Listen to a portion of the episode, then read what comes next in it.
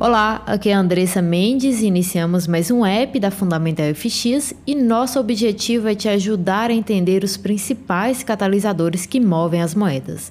Hoje mais cedo falei sobre o nosso principal evento do dia, que foi a reunião do Banco Central do Canadá. Irei resumir o que aconteceu por aqui.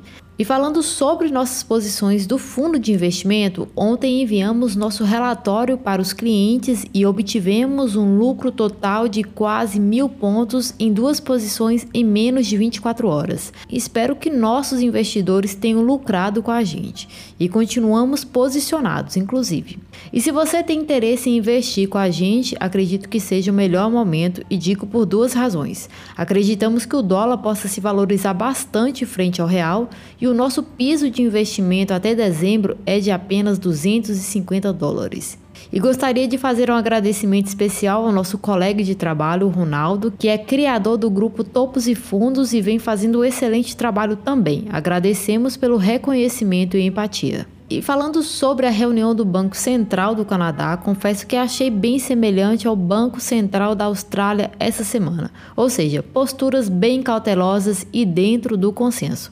O banco não mudou sua postura e realmente era improvável qualquer mudança em direção ao aperto da política monetária após um choque de contração do PIB e as eleições chegando, mas no geral os comentários foram cautelosamente otimistas. E de fato, o BOC continua esperando que a economia se fortaleça no segundo semestre de 2021, embora a quarta onda de infecções por Covid e os gargalos de fornecimento de curso possam pesar na economia. E em termos de leituras de inflação elevada, eles estão aderindo à linha transitória por enquanto, mas reconhecem que sua persistência e magnitude são incertezas e serão monitorados de perto. Lembrando que a inflação e o emprego são dois catalisadores importantes para o Banco Central.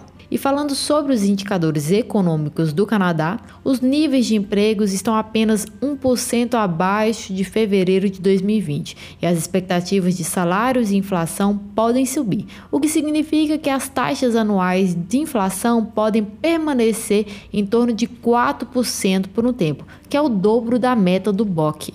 E as taxas de vacinação também parecem fortes, com 67,6% da população totalmente vacinada. E temos esperança que isso permitirá que a economia permaneça amplamente aberta, mesmo se o número de casos continuar a aumentar. Estarei enviando uma análise detalhada sobre a visão para o CAD no grupo dos investidores e os fundamentos que devemos continuar atentos para a moeda, além do nosso estudo de posicionamento e prêmio de risco. Por fim, espero ter ajudado e até mais.